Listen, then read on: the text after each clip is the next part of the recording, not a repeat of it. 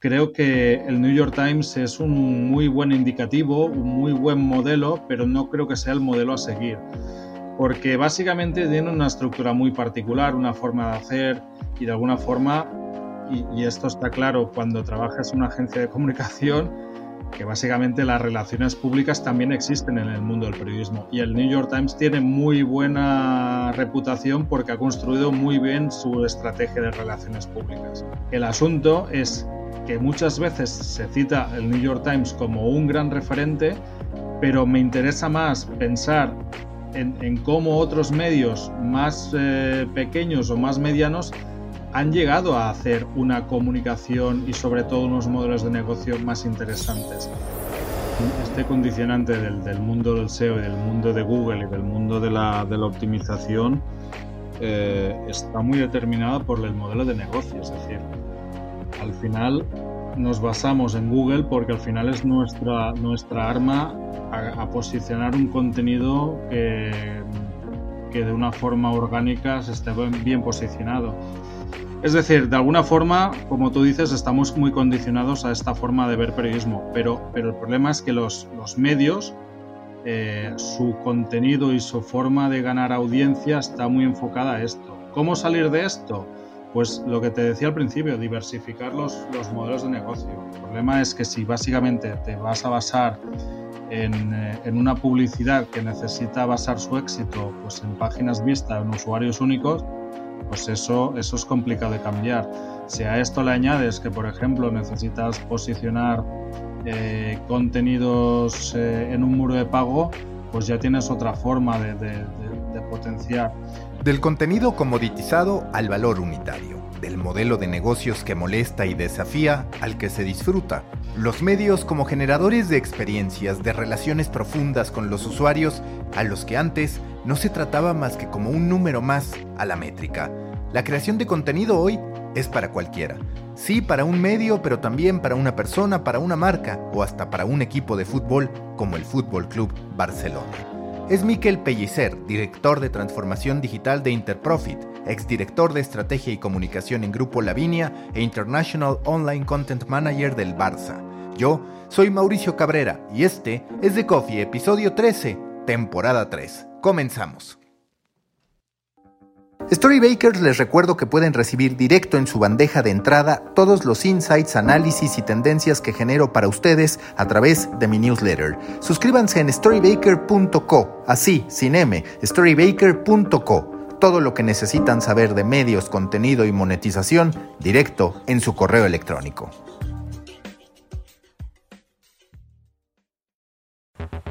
Intenso como Nación 321, ligero como BuzzFeed, cargado como el de Forma, refinado como el país. Aquí comienza The Coffee. Grandes historias para grandes storytellers. Un podcast con el sabor de Storybaker por Mauricio Cabrera.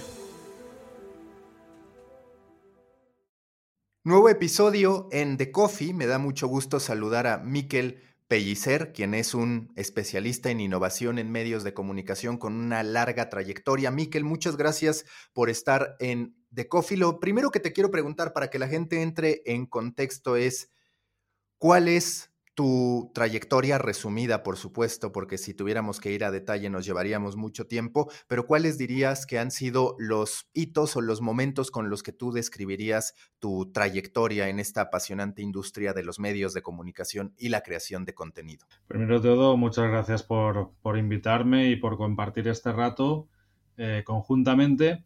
Y te cuento, yo soy periodista, licenciado en periodismo, también soy licenciado en antropología y al final yo me formé en lo que son y creo que es la, base del periodismo, que son los medios locales. En los medios locales en el mundo de, la televisión, en una pequeña cadena de televisión en, Barcelona.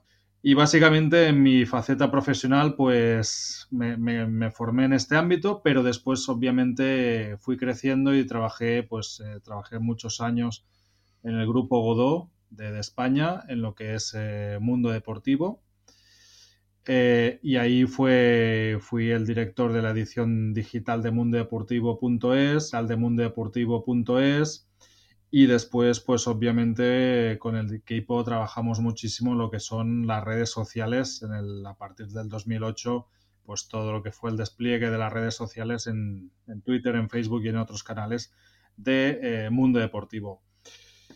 Ahí estuve bastantes años, 10 años, y básicamente tuve la oportunidad a través de, un proyecto que me atrajo muchísimo de entrar en el, en el Fútbol, Fútbol Club Barcelona en lo que es la, la parte digital y en la creación del departamento online. Y más recientemente, pues, pues eso, soy director de innovación digital en la agencia de comunicación eh, Interprofit, que está ubicada en, en, Madrid y Barcelona.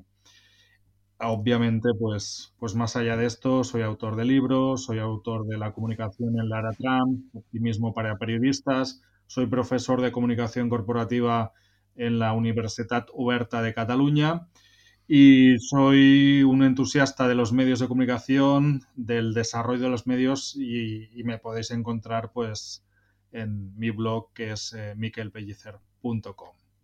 Este sería un poco el resumen, muy resumido. Y te quiero preguntar, ¿cuántos medios de comunicación, cuántos momentos de los medios de comunicación hemos vivido? Más que preguntarte es reflexionar sobre ello, porque justo ahora por vías separadas, digamos, hemos estado hablando de los NFTs, también, también de las organizaciones autónomas descentralizadas, las DAOs, y cómo parecen construir lo que viene para los medios de comunicación. Si quieres, para dejar de lado lo análogo, donde sabemos perfectamente lo que ocurrió y el viaje que hemos atravesado, podríamos hablar de que todavía los medios de comunicación no terminan de superar este momento en el que perdieron el control del consumo de los contenidos, porque de pronto ese consumo ya también se produce en redes sociales, cuando empieza a generarse una nueva disrupción, una disrupción que parece apuntar sobre todo a enfatizar el poder de los individuos por encima del de las organizaciones y a cómo las organizaciones mediáticas, que esa es una de mis principales reflexiones, de pronto ya no tendrán que estar dependiendo tanto bajo este entendido de las organizaciones autónomas descentralizadas, de los grandes inversionistas, sino que se van a poder construir con los seguidores de las personas que ahí participan, con las aportaciones que se generen, en una especie de colectivos que históricamente han sido, paradójicamente, muy complicados de llevar a cabo bajo los métodos que hemos tenido a nuestro alcance. Sí, totalmente. Estamos, no te diría cuántas etapas hemos pasado, cuántas etapas hemos quemado, pero básicamente hay, muchas disrupciones, hay muchas evoluciones dentro de esta, de esta línea de cómo se han ido construyendo los medios de comunicación. Piensa que en 2007 eh, hablábamos que un medio de comunicación como Mundo Deportivo, que es el segundo periódico deportivo eh, más antiguo, antiguo de Europa, tras la Gazeta del Sport, pues en mundo deportivo teníamos que convivir y teníamos que evolucionar una convergencia digital respecto a una edición en papel y una edición eh, digital. Una edición en papel que estaba construida a través de multi, ediciones y que estaba se difundía a través de multi, multi impresiones. Entonces, toda esta estructura eh, en papel analógicas tenía que convivir y, de hecho, me tocó hacer esta convergencia para desarrollar un producto digital que hasta en ese momento estaba muy, muy caducado y por tanto teníamos que intentar insertar eh, pues una estructura y unas, y unas formas de pensar muy diferentes y teníamos que convergir eh, estas estructuras.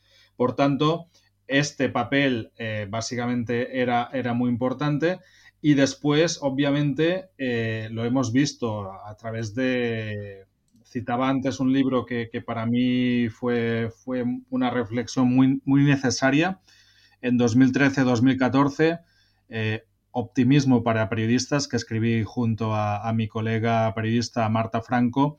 Ahí reflexionábamos sobre la necesidad de entender el periodismo desde un punto de vista muy emprendedor, muy optimista, muy basado en proyectos personales y muy basado en, cosas que teníamos que, considerar, que es decir, que los periodistas deberíamos y debíamos evolucionar. Y al final, eh, obviamente, partíamos de una situación en la cual pensábamos que el periodismo había sufrido muchísimo, habían ido muchos periodistas al paro, se habían cerrado, habían cerrado muchos medios de comunicación y era obvio que teníamos que reflexionar del porqué de esto. Pues habíamos reflexionado que de alguna forma eh, el periodismo había vivido una crisis institucional, había vivido una crisis económica, había vivido claramente una crisis de reputación y de todo ello se derivaba, se derivaba perdón, que los modelos de financiación y los modelos de negocio eh, tampoco estaban muy claros, no estaban claros en 2014 y en muchos casos, como sabes que hemos hablado, no están muy claros ahora. En España aún se está insistiendo muchísimo de esta de estos muros de pago, de estas, de estas membresías y yo creo que de alguna forma y lo apuntas en tu pregunta, yo creo que hacia donde vamos, vamos hacia la dialéctica entre las cabeceras, entre los medios nativos digitales y entre una cosa importante que son las marcas personales y los proyectos periodísticos. Y ahí, de alguna forma, es donde tienen sentido eh, hablar de innovación, de, transformación digital. Lo estamos viendo pues claramente con lo que significan los, eh, los NFTs en cuanto a los modelos de negocio y sobre todo pensar que, de alguna forma aún estamos por, por, ver lo que tiene que ser los nuevos medios de comunicación, teniendo en cuenta que yo creo que ahora mismo podríamos hablar más que el periodismo está vivo en lo que son las figuras de los periodistas y en los proyectos de periodismo que puramente en los medios de comunicación. Yo creo que ahí eh, los medios de comunicación veo un poco cierta, no, no, sé si la palabra es desesperación o cierta incógnita por desarrollar algo que ya de por sí ahora mismo depende de qué modelos de negocio ya están caducados y por tanto no creo que formen parte del futuro inmediato de los medios. Y es que a ver si tú estás de acuerdo, todo hace indicar, o al menos esos son los elementos que yo veo, que sí, que habrá un puñado de legacy media a nivel mundial que sigan convertidos en el dream job, en el trabajo de los sueños de muchos periodistas, que digan, bueno, aquí puedo ganar buen dinero, tengo una exposición que no voy a tener en ningún otro lugar, pero lo cierto es que esos medios que te dan esa reputación que prácticamente te generan alcance y yo justo lo acabo de vivir porque pues en realidad fue Quartz el primero en subir un artículo como NFT, un artículo escrito. Pero todo el ruido se lo termina llevando el New York Times como si hubieran sido ellos los primeros a partir de qué? Del valor de la cabecera. Pero digamos que casos como el New York Times, como el País, como de pronto Clarín, La Nación, van a terminar siendo muy pocos. Y los que van a terminar en un punto de interrogación que tiende a la certeza de que pueden morir o que van a estar en jaque, son el grueso, el 80% podríamos decir, de publishers que ni tienen la fuerza del individuo, es decir, tú o yo, pues tenemos nuestras audiencias particulares de distintos tamaños que nos pueden representar X, pero resulta que el grueso de la industria de medios de comunicación no tiene una audiencia real y tampoco tiene los argumentos necesarios, ya sean económicos o de infraestructura, para decirle al talento individual que ahí debe trabajar en vez de por cuenta propia. Sí, la, la cuestión es clara, es decir, eh, soy un poco descreído en cuanto, en cuanto a estas grandes figuras o, cabeceras mundiales. Es verás que en mi, en mi Twitter, por ejemplo, cito bastante el New York Times, The Guardian, Quartz, etc. Pero, pero al final, eh, creo que esto lo hablábamos un día, eh, creo que el New York Times es un muy buen indicativo, un muy buen modelo, pero no creo que sea el modelo a seguir porque básicamente tiene una estructura muy particular, una forma de hacer y de alguna forma, y, esto está claro cuando trabajas en una agencia de comunicación, que básicamente las relaciones públicas también existen en el mundo del periodismo. Y el New York Times tiene muy buena reputación porque ha construido muy bien su estrategia de relaciones públicas. El asunto es que muchas veces se cita el New York Times como un gran referente, pero me interesa más pensar en, cómo otros medios más eh, pequeños o más medianos han llegado a hacer una comunicación y sobre todo unos modelos de negocio más interesantes. Y es obvio que ahí mm, figuras como las nuestras, eh, con total modestia, porque yo creo que al final lo que hacemos es un poco de trabajo de evangelización y sobre todo de, consultoría y explicar o, dar luz, pero lo que tenemos que hacer es enseñar a la gente a, buscar entre estos eh, modelos más, más interesantes. No sé, me, interesa muchísimo lo que hace en España el diario.es, lo que hace Tortoise en, en, Inglaterra. Me interesa muchísimo estos proyectos que en España surgen, como La Marea, como el Critic.cat y otros que de alguna forma buscan modelos de negocio muy particulares eh, son proyectos que, como decíamos antes, están muy limitados en el número de personas en el número de recursos, pero que de alguna forma eh, hacen muy buen periodismo a través de unos modelos de negocio muy particulares.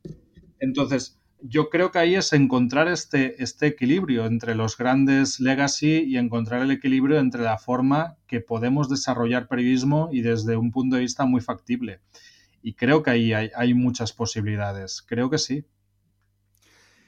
Y justo ahorita que hablabas del New York Times y su estrategia de relaciones públicas, yo también lo he comentado mucho. A mí me llama poderosamente la atención cómo desde las relaciones públicas y desde el content marketing, de pronto si el New York Times empieza a buscar un editor para Instagram, cuestiones tan básicas, todos elogian el que ese puesto esté siendo buscado por el New York Times, cuando en la práctica hay una serie de medios que ya tienen incorporadas responsabilidades de ese tipo. U otro caso que el otro día hacía un poco sarcasmo, porque no es que lo critique, sino a, final de cuentas reconocer algo que ahí está, que es tangible, que es evidente, compartimos ese punto de vista, que es incluso cuando el New York Times se equivoca, como con Caliphate, el manejo que le dan al error los termina convirtiendo en los guardianes del periodismo, porque ellos salen a decir, nos equivocamos, estas son las consecuencias y demás. Entonces, han hecho tal estrategia que hasta en el error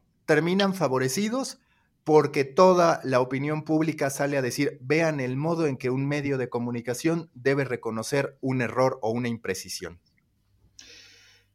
Es una muy, buena cuestión la que apuntas. Eh, yo te diría que al menos en el caso español, eh, en el caso español, el error, ya sea de un medio de comunicación o de una persona, está muy penalizado. Es algo que en la cultura anglosajona creo que está muy mucho más eh, extendido pensar que el error puede ser una cuestión de aprendizaje. Y creo que ahí es una cuestión de que aquí sí que tendríamos que pensar, decir, oye, eh, hacer un medio de comunicación entre varias personas eh, no es nada fácil. ¿Vamos a hacerlo? Sí. Y si nos equivocamos, em, pues vamos a reconocer dónde nos equivocamos. Eh, hay una cuestión eh, que, es, que, es básica para mí y añado eso, que es que los medios de comunicación tienen un gran, unos grandes competidores, que son las marcas y las empresas. Y te lo cuento desde el punto de vista personal. Yo en el 2011, como te comentaba, paso de trabajar en un periódico deportivo a trabajar en, una de las instituciones deportivas más grandes del mundo, que es el Fútbol Club Barcelona, el Barça. Pues obviamente ahí fue como ir a trabajar al New York Times. Ostras, yo que soy culé de pequeño, mi, mi padre es socio, mi vida en Barcelona pasa muchas veces o ha pasado muchas veces por lo que hace el Barça, trabajar ahí era como un sueño. Y al final el aprendizaje en esos cinco años fue muy bueno. Ahora bien, eh, ir a trabajar a Disney también significa ver las orejas feas de, Mickey Mouse y ahí también hay cosas buenas y hay cosas malas. Obviamente, eh, el aprendizaje que se hace para mí y el principal es que de alguna forma en ese puesto y con esa responsabilidad de coordinar el ámbito digital muy basado en redes sociales, pero también en los contenidos digitales a nivel internacional y a nivel global, lo que aprendes es que eh, una institución puede comunicar mucho y muy bien respecto a un medio de comunicación. Y al final la estrategia del Barça fue muy clave ahí. Fue una estrategia de que nosotros hasta en ese momento teníamos los mejores jugadores del mundo y nos costaba enseñar esos contenidos con esos jugadores eh, de clase mundial. A partir de 2011 se focalizó muchísimo para que el Barcelona hiciera y tuviera unos medios de comunicación propios muy potentes, unas redes sociales muy potentes, y unos canales de distribución de contenidos en los que se ofrecían eh, contenidos de calidad máxima. ¿Qué quiero decir? Pues que muchas veces el periodismo deportivo tiene que competir con estas maquinarias de, la misma forma que el periodismo político tiene que competir con las maquinarias estadounidenses, por ejemplo, cito eh, la Casa Blanca, que creo que esté quien esté como presidente tiene una maquinaria mediática muy interesante, o otras instituciones como, como la NASA, que en Estados Unidos ha sido fundamental y que en Estados Unidos eh, exporta una forma y un relato de hacer eh, divulgación científica muy grande y al final la NASA en estos momentos es un gran divulgador a nivel global y una gran marca. Entonces, el periodismo ya no solo tiene que, competir con estas, con estas derivadas eh, de, sus modelos de negocio, su forma de comunicar, sus miserias sobre el offline y el online, también tiene que, espabilar porque los, nuevos medios de comunicación son las empresas y son las marcas. Sí, yo coincido. De hecho, el otro día platicaba sobre eso, sobre, a ver, a final de cuentas, las marcas en muchos sentidos generan productos que se presentan como soluciones para una audiencia. Y al final el intermediario era el medio de comunicación, pues ¿qué puede terminar pasando ante lo que estamos viviendo? Que la propia marca genera contenido, hace ver esa necesidad, hace énfasis en esas necesidades, soluciones, deseos que quiere atender un usuario y resulta que tiene los productos para hacerlo. De ahí la compra de, por ejemplo, de Hustle por parte de HubSpot y lo que está ocurriendo en distintos ámbitos. Y quiero antes de ir con la siguiente pregunta, ahorita que hablabas de los clubes de fútbol, también me parece que el, periodismo deportivo tiene que entender eso, porque mientras el periodismo deportivo genera conflicto entre sus reporteros y los propios futbolistas, hablando del deporte más popular, pues ¿qué termina pasando? Los jugadores se sienten más, primero, seguros, confiados, después, pues claramente comprometidos con el equipo que con los medios de comunicación, y adicional a eso, le sumas la presencia de otras figuras que lo que quieren es platicar con las grandes celebridades futbolísticas en vez de destruirlas, como ha terminado pasando con el caso de Ibai, que tú también has, analizado perfectamente. Es decir, este approach un tanto agresivo del reportero que quiere sacar la nota a como dé lugar, ha perdido protagonismo frente a la posibilidad de escuchar a la gente que las personas admiran sin que necesariamente tenga que salir el headline, el titular del escándalo.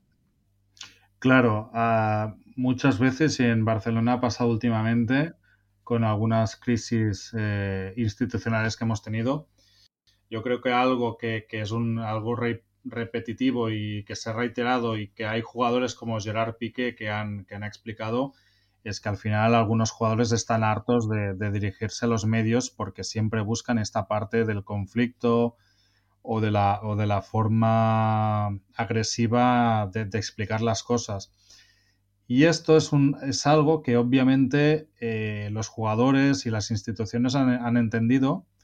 Eh, básicamente los jugadores muchas veces ya tienen sus propios canales, ya tienen sus propias plataformas, sus redes sociales y comunican muchas veces eh, también en paralelo a lo que son los clubes deportivos. Y ya no te digo eh, en, esta, en este ecosistema comunicativo que, en los que los medios de comunicación también están insertados y que de alguna forma están trabajando en paralelo pues a, marcas deportivas, a medios de comunicación, perdona, a empresas deportivas, a instituciones y a los propios eh, jugadores. Por tanto, aquí hay un ecosistema en el caso deportivo que, que, es complejo y aquí los medios de comunicación creo que si no cambian este enfoque, eh, tienen las de perder.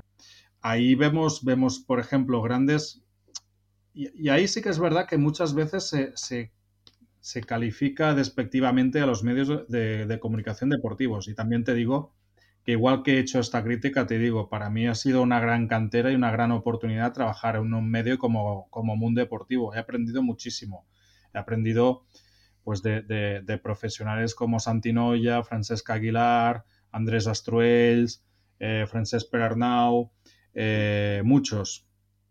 Y al final, eh, lo que tenemos que tener claro en este caso es que estos medios de comunicación necesitan una evolución y ahí sí que te diría, hay casos de, evolución, hay, hay, formas de trabajar diferentes.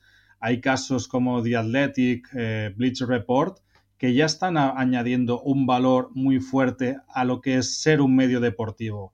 Porque básicamente, para mí es que tienen una, visión muy diferente a lo que es un medio de comunicación eh, deportivo a nivel clásico. Y ahí podríamos hablar de formulaciones claras, es decir, la, principal es la capacidad que tienen estos nuevos medios de comunicación de hacer comunidad y que el fan se sienta eh, bien tratado, bien, bien cualificado, bien, eh, bien potenciado porque sus, sus, respuestas o su participación es interesante. No son meros eh, opinadores en noticias, no, no están construyendo estos medios comunidades muy interesantes y por tanto es un modelo a seguir, un modelo a estudiar y un modelo en el cual, obviamente, también te digo, eh, estas diferentes visiones desde el punto de vista de lo que se hace en el Estado español y lo que se hace en América Latina, también es una dialéctica muy interesante en la cual los medios de comunicación españoles y latinos tendrían que estar trabajando. Es decir, ¿Cómo se puede trabajar en un medio de comunicación desde el punto de vista de América Latina y del mundo hispano? Pues ahí hay muchas posibilidades también. Y ahí la construcción de la, comunidad tiene que ser una prioridad. Y eso era lo que te quería preguntar, ¿cómo empujar, porque es un dolor que veo que compartimos, cómo empujar el que la gente al interior de los medios de comunicación deje de pensar tanto en SEO porque hoy incluso hay plataformas especializadas en la industria de medios que se enfocan en cómo mejorar tu SEO. Y sin duda eso, esa es una parte importante, pero de pronto parece que los medios de comunicación, que el grueso de la industria de medios de comunicación ha hecho el producto que Google y Facebook quieren. No lo digo solamente por esta optimización, sino porque incluso el modo en que consumimos, y yo acabo de escribir de eso, el modo en que consumimos eh, un medio de comunicación es 100% hecho más para Google que para lo que el lector pudiera querer. Es decir, en redes sociales ya nos habituamos a un ecosistema en el que Miquel puede compartir una imagen con un breve comentario y eso es un contenido, y en cambio en los medios de comunicación seguimos encajonados en los espacios que nos ha dictaminado Facebook que deben ser al interior de los medios. ¿Cómo empujar este cambio? ¿Cómo hacer que los medios de comunicación amplíen su visión que hoy está muy limitada. Claro, está, este condicionante del, mundo del SEO y del mundo de Google y del mundo de la, optimización eh, está muy determinado por el modelo de negocio. Es decir, al final nos basamos en Google porque al final es nuestra, nuestra arma a posicionar un contenido que, que de una forma orgánica se esté bien posicionado. Es decir, de alguna forma, como tú dices, estamos muy condicionados a esta forma de ver periodismo, pero, pero el problema es que los, medios, eh, su contenido y su forma de ganar audiencia está muy enfocada a esto. ¿Cómo salir de esto? Pues lo que te decía al principio, diversificar los, los modelos de negocio. El problema es que si básicamente te vas a basar eh, en, una publicidad que necesita basar su éxito pues en páginas vistas, en usuarios únicos, pues eso, eso es complicado de cambiar. Si a esto le añades que, por ejemplo, necesitas posicionar eh, contenidos eh, en un muro de pago, pues ya tienes otra forma de, potenciar.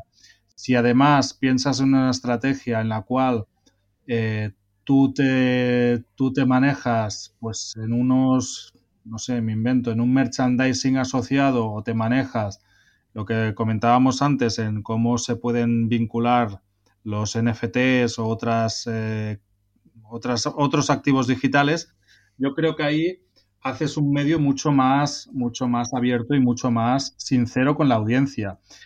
Primero porque, y, y, te cuento una anécdota, en el 2008 creo, mi SEO, mi equipo de SEO me decía, que era muy bueno, el que teníamos en Mundo Deportivo, me decía, mira, pues necesitamos que en el titular pongas Cristiano Ronaldo, en el subtítulo que pongas Cristiano Ronaldo y en el primer párrafo que pongas Cristiano Ronaldo.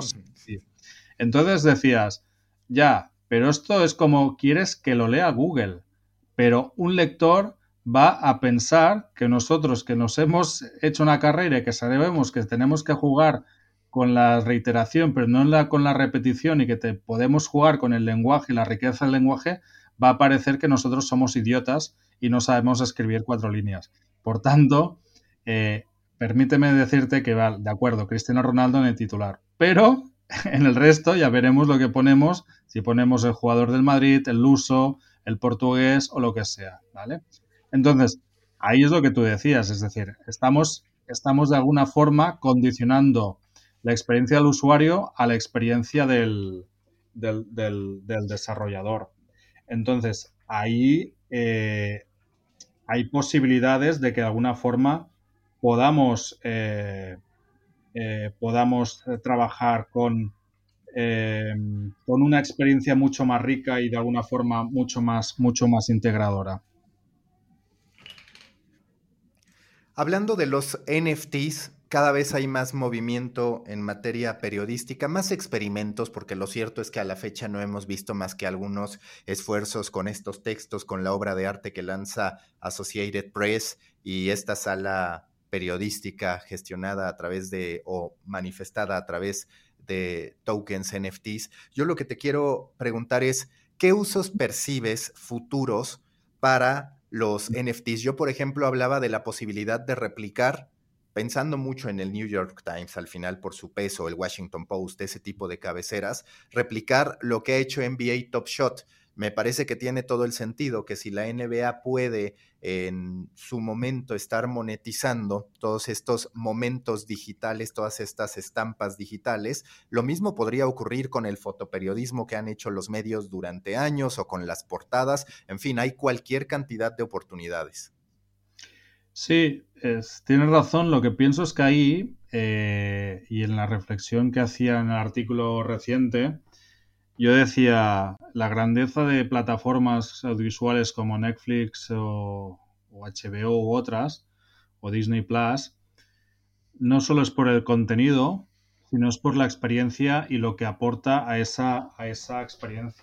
El, el, contenido, perdón, como objeto es muy importante, pero lo más importante es la experiencia y lo que hay detrás de, esta, de este contenido audiovisual. Por tanto, Sí, podemos pensar en portadas, podemos pensar en fotos, podemos pensar en momentos, artículos de opinión, que de hecho ahora estamos en esta fase, pero ¿por qué no le asociamos eh, a estos contenidos una serie, de, una serie de experiencias en, cuales, en las cuales los medios de comunicación pueden aportar un valor añadido al lector, al oyente, al espectador? Eh, ¿Por qué no podemos relacionar algo que, los medios, en algunos casos, los medios anglosajones ya están haciendo, de que cuando tú eh, trabajas y trabajas la membresía, trabajas la suscripción, esa suscripción a un medio también te aporta pues una experiencia de tertulia, debate con los propios periodistas, te aporta pues participar en una lectura, de un libro te aporta, participar en un, en un medio de comunicación desde el punto de vista no solo escrito, sino a, nivel audiovisual. ¿Por qué no hacer esto? Eh, me acuerdo que hace cinco o seis años en un viaje, en unas vacaciones, eh, aparte de irme a Stonehenge o, visitar la Torre de Londres, me, me, fui a Londres a visitar The Guardian, la redacción del The Guardian. Y ahí me pareció fantástico ver que eso no era un periódico, sino que era un medio de comunicación.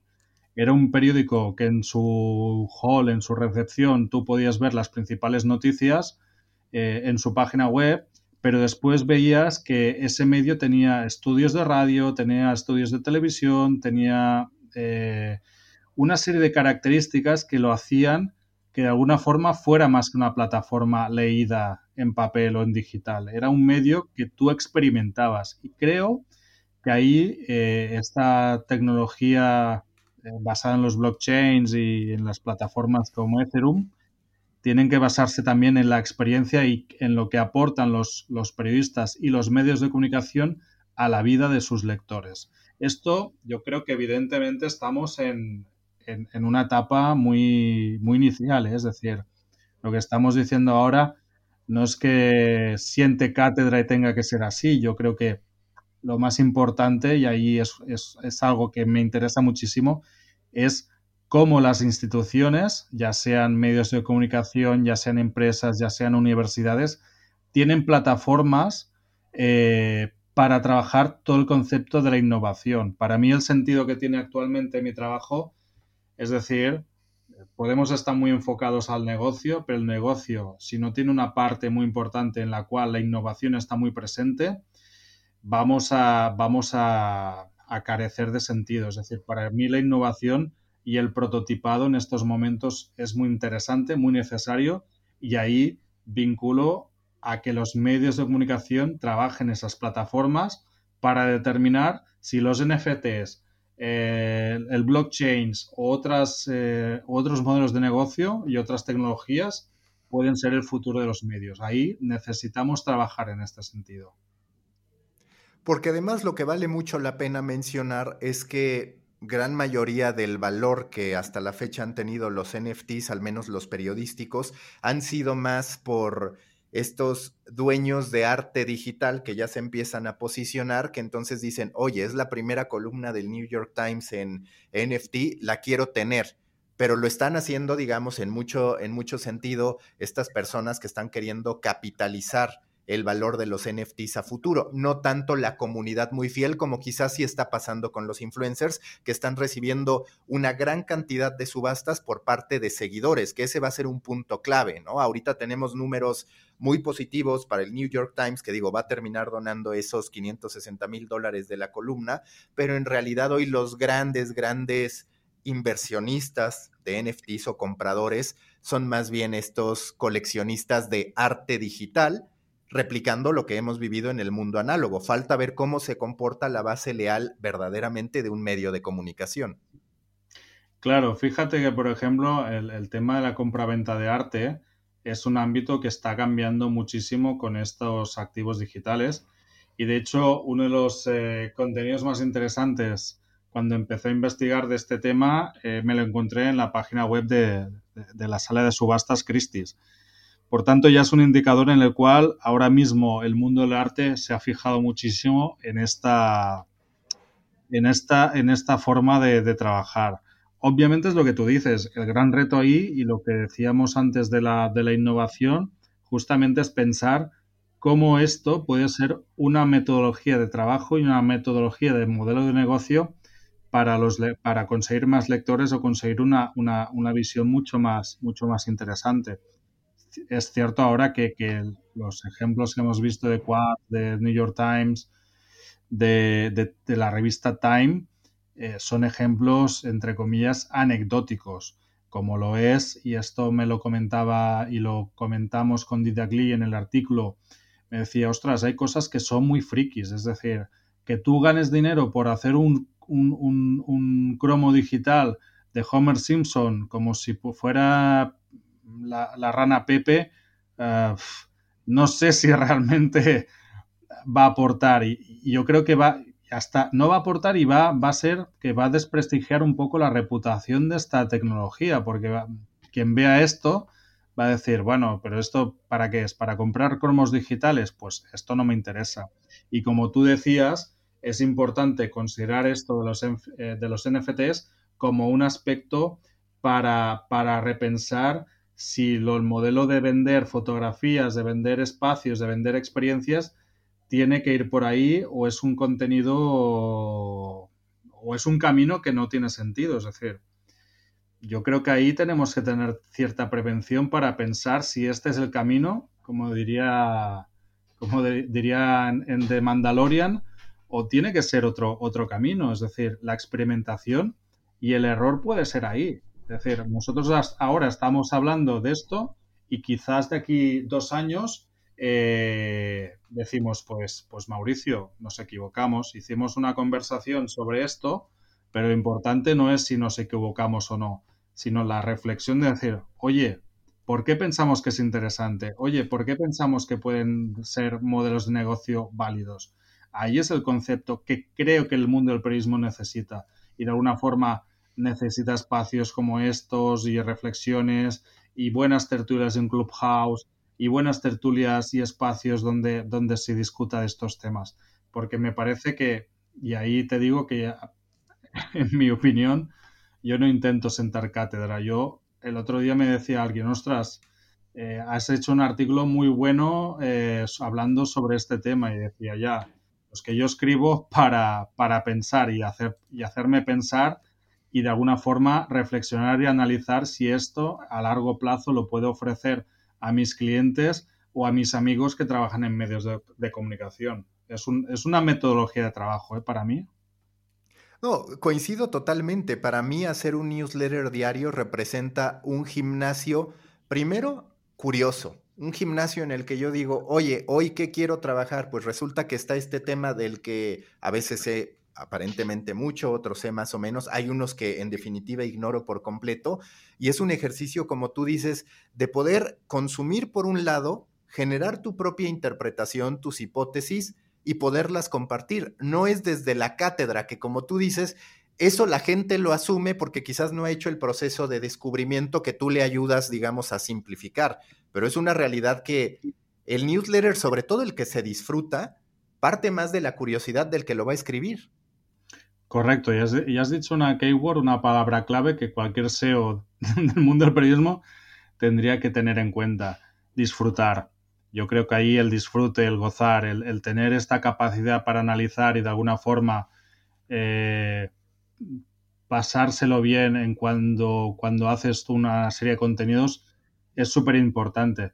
Entonces ahí yo creo que el, que el, asunto es encontrar esta, esta, este equilibrio entre el disfrute entre la capacidad que tenemos eh, de trabajar diferentes proyectos y la capacidad que tenemos de asesorar o de, llevar a, los clientes, a, los amigos, a las personas que, nos importan, a, pues a eso, a un estado en el cual, vale, yo me sacrifico ciertos días o ciertos momentos o ciertas horas, pero al final, para mí hay un propósito claro, que yo lo que quiero es que el periodismo tenga una función muy básica porque yo creo que el periodismo es parte de la democracia en cualquier país del mundo. Creo que es muy necesario y en estos momentos eh, donde hay muchos populismos y que de alguna forma eh, los propios partidos políticos también están haciendo una parte fundamental de, de, marketing político y de acción de comunicación, es importante que el periodismo también esté fuerte y esté defendiendo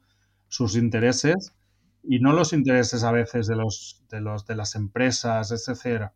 Hay que diferenciar claramente. Yo, pues, lo, que te decía antes, yo tenía muy claro en el Barça que no hacía periodismo, hacía comunicación y hacía marketing digital. Si tenemos claro eso y cada uno está en su papel, yo creo que, que seremos muy felices. Y ahora mismo creo que el periodismo necesita de este, de este propósito claro como garante de la democracia. Para mí es algo fundamental. Y quiero sumar un punto a esto que mencionabas de los NFTs antes de ir con la pregunta última de siempre de cierre de The Coffee es, desde mi perspectiva, los NFTs nos permiten recordar el valor unitario de la generación de contenido, y en este caso del periodismo. Porque lo que yo identifico es que desde que nos hicimos digitales, perdimos la conciencia de que nuestro producto es una infografía, nuestro producto es una nota, nuestro producto es una ilustración y de pronto empezamos a vender todo en paquete sin entender el valor de las piezas unitarias. Y obviamente cuando dejamos de entender el valor de las piezas unitarias, dejamos de prestarle atención al producto. Es decir, Coca-Cola tiene que cuidar a qué sabe cada lata de refresco. Nosotros, en muchos sentidos, los medios de comunicación, perdimos la conciencia de esa unicidad de cada una de las piezas que generamos. Y con los NFTs siento que se dan unas bases para recordarlo. sí, tienes razón, pero es que ahí el problema principal es que el periodismo digital, en cierto modo, ha, banalizado la unidad o el producto desde un punto de vista unitario. Es decir, cada vez es más habitual, o, hace un tiempo era más habitual, que un periódico en España publicara hasta 15, 15 noticias eh, al día. esto hace que, consideremos el periodismo digital como una cinta sin fin donde lo importante es trabajar el peso y el volumen de noticias, no el contenido. Y como pasa eso, al final este valor unitario que tú dices, y, es lógico que lo reclames, hace que consideremos, pues eso, paquetes de contenidos, eh, la distribución a peso de los contenidos, la producción y las rutinas de producción basada en los, en los pues esto, en las unidades, perdón, en, las, en, los, en los paquetes grandes y de alguna forma es, es, un ámbito que, no, que a veces parece que no, que no interese demasiado. Ahí la solución, bueno, la solución para mí es darle valor también a pensar en el periodismo como, como algo, eh, como algo multiplataforma, como algo sobre todo transmedia. Ahí de alguna forma eh, esto que parece tan obvio y tan, tan raro, también es muy necesario, porque si construimos el periodismo desde un punto de vista multiplataforma, le daremos importancia muchas veces a cada pieza desde el punto de vista editorial, gráfico, fotográfico, audiovisual y obviamente algo que, está ganando mucha importancia es el ámbito del, del, discurso sonoro o, del, o, o de la voz como algo importante. Parecía como que la radio y el mundo del podcast estaban ahí pero no despegaban y ahora lo vemos. Es decir, podemos hacer periodismo con asistentes de voz, podemos hacer periodismo, buen periodismo en podcast y que sea algo diferente a los programas de radio que estamos haciendo. Y obviamente, eh, y tenía que salir esta palabra, Mauricio, podemos hacer eh, buenos contenidos y buen periodismo en Clubhouse y ahí lo estamos viendo y, yo creo que es muy necesario que tratemos también el ámbito de la voz. Por tanto, eh, sí, el valor de los NFT es también basarnos en el contenido como algo unitario que tiene sentido como pieza unitaria en un universo y en una estrategia multiplataforma y transmedia. Miquel, última pregunta de siempre en The Coffee. A veces es la más difícil porque es un tema que no necesariamente dominamos. Si tú fueras un tipo de café a partir de tu personalidad, de lo que quieres proyectar, ¿a qué sabría el café Miquel Pellicer? Sabría a confianza y autenticidad. Eh, soy una persona que con carácter y soy una persona que, que imprimo mucha voluntad y mucha mucho sabor a las cosas que hago. Es decir, no, no dejo indiferente o no me gusta dejar indiferente. Y al final, pues eh, lo que intento destilar sobre todo es confianza y autenticidad. Listo, Miquel. Muchísimas gracias. Busca la próxima semana un nuevo episodio cargado de emprendimiento, endulzado con grandes historias y narrado por grandes storytellers. Suscríbete a The Coffee, un podcast de storytellers para storytellers, un producto de Storybaker por Mauricio Cabrera.